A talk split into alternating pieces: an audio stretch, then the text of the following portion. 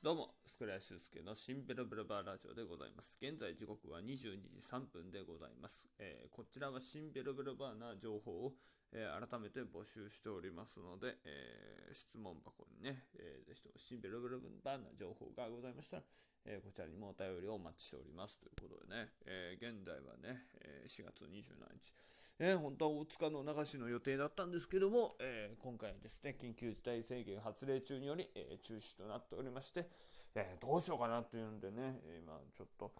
え8時から10時までね、えちょっとね、久々に、え6時という時間帯にご飯を食いまして、なんかね、腹ちぎれるぐらい食っちゃって、で、なんか苦しくて寝そべってたら、そのまま睡魔に襲われちゃいまして。で、今起きたばっかでね、なんか頭もぼーっとしちゃって、あなんだかね、どうしようかなっていうような気持ちで、まあ、とりあえず、まあ、ラジオ、まあ、生配信はまあ、やっとこうと思ってね、なんかこう、口が動いてる最中に何かできるんじゃないかということで、えー、まあ、とりあえず、えー、そのクラファンね、えー、なんだっけ、えその、なんだっけ、まあ、手直しがなんか来たんですよ。えー、そのね、えー、B1 グランプリの5月3日までの、えー、クラファンで、一応もうあとね、えー、10日ぐらいなんですけど、のクラファンの手直し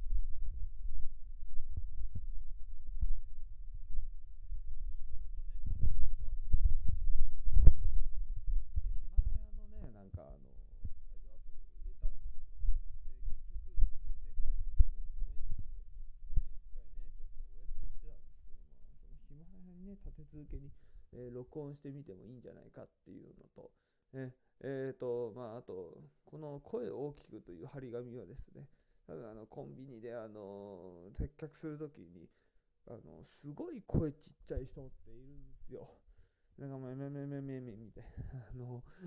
何ですかって言って、ね、めめめめめめみたいな。こうなんですねって言うと、なんか違うとか、うん。っ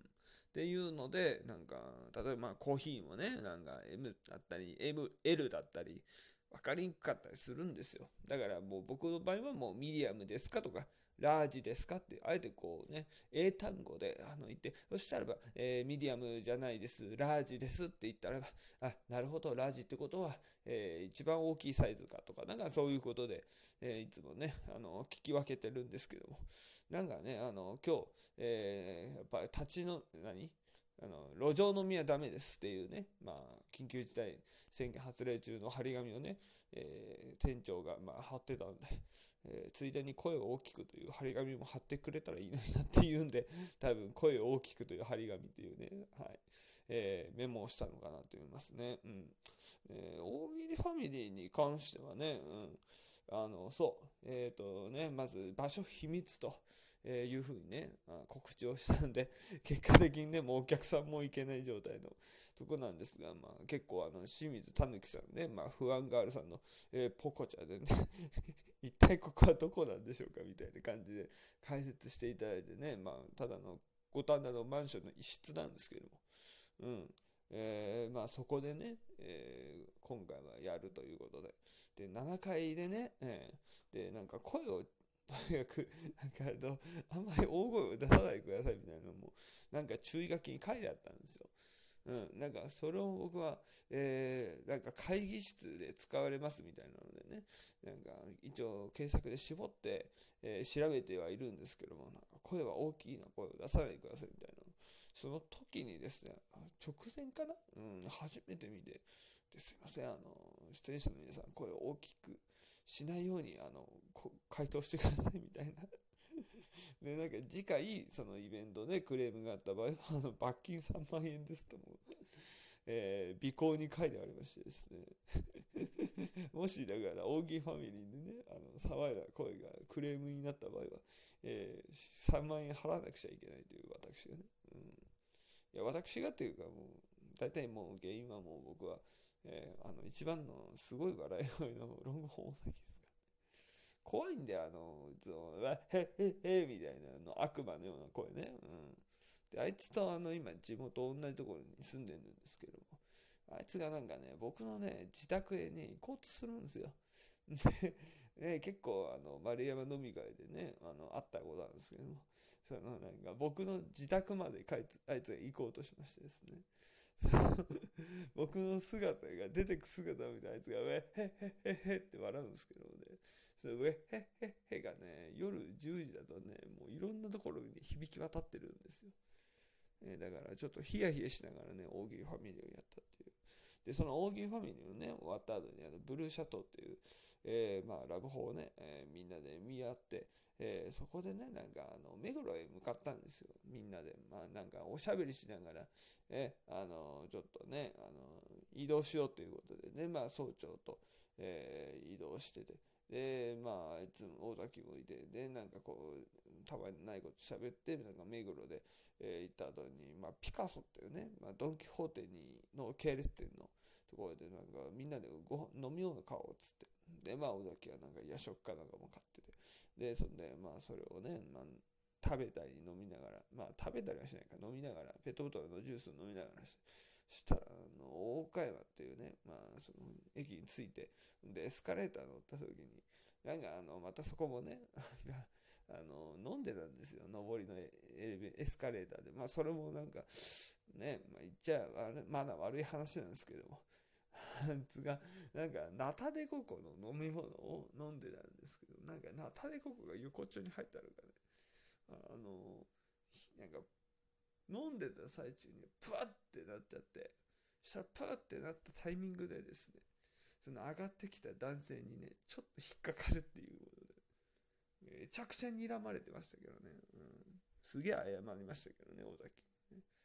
うんまあだからエスカレーターではね、もう飲食はやめてほしいっていうと、僕もちょっとね、やっぱり下りのエスカレーターで飲んでたので、ちょっと気をつけたいなというふうに思いましたね。もう飲食はダメですね、エスカレーターでね。うん。っていうので、これ多分メモったのかなと思いますね。で、まあ、このガチ内の話もちょっとまたこれ長いんで、えー、ちょっとさせて。えー、野宿のすすめって書いてますね。うん。あのー、近代国家の、えー、社会になってる、まあ、日本はすごいから、まあ、一人暮らししてもね、うん、まあ、お金の面で大変なんじゃないかっていうのを、えー、スプーンでね、お話を今日朝したんですけども、なんか単純に一人暮らししても面白くないから、もう、その一人暮らしするぐらいだったら、もう野宿でいいんじゃねえかっていうので、野宿の芸人さんっていないから、もう、それでいいのかなっていうふうにちょっと思ったということですね。うん。あとは言ってしまえばね、あの成田空港でずっと、えー、僕はね、えー、横になりながら、えー、ラジオトークをね、生配信でしたりとか言って、結構楽しかったんで、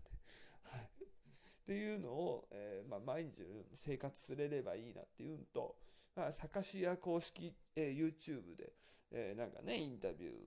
ーの出演をね、まあ、出演というか、まあ、出演でまだオンエアっていうか、なんか載ってないんですけどね、うん、収録した時に、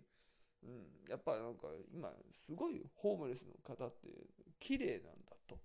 うん、なんかね、いつもだったら、こう、なんか路上で、ね、なんかこう、ゴミ箱あさって、ね、なんかブルーシートのなんかテントみたいな、えー、いうね、あの、方も、えー、昔は結構いたんですけど、今はもうみんな銭湯とか普通に行くし、うん、で、なんか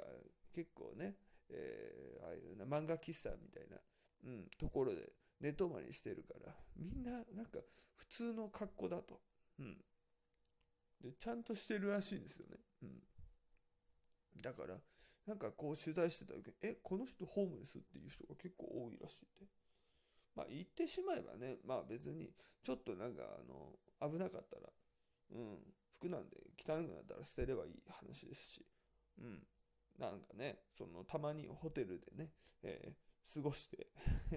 そこでね、あの、一回一泊してから、また野宿をね、再スタートさせてもいいのかなというふうに思いますしね。なんかそういうことを考えてなっていう。なんかね、あの、家にいるとやっぱりね、移動がね、大変なんですよね。一時こう、なんか地元に帰らなくちゃいけないっていう。地元に帰るんだったらば、なんか変な時、なんか仕事があったらその仕事の近くに行けたらば、なんかそうね、前乗りじゃないですけど、なんかできたらいいなっていうので、あの塾がいいなっていうふうに思ったという感じですかね。うんまあ、そんな感じで、えー、一応ね、バイトの先ではメモをしておりました。ねえー、ちょっとガチ内の話はまた改めてスプーンか、えー、別の媒体で、えー、配信したいと思いますので、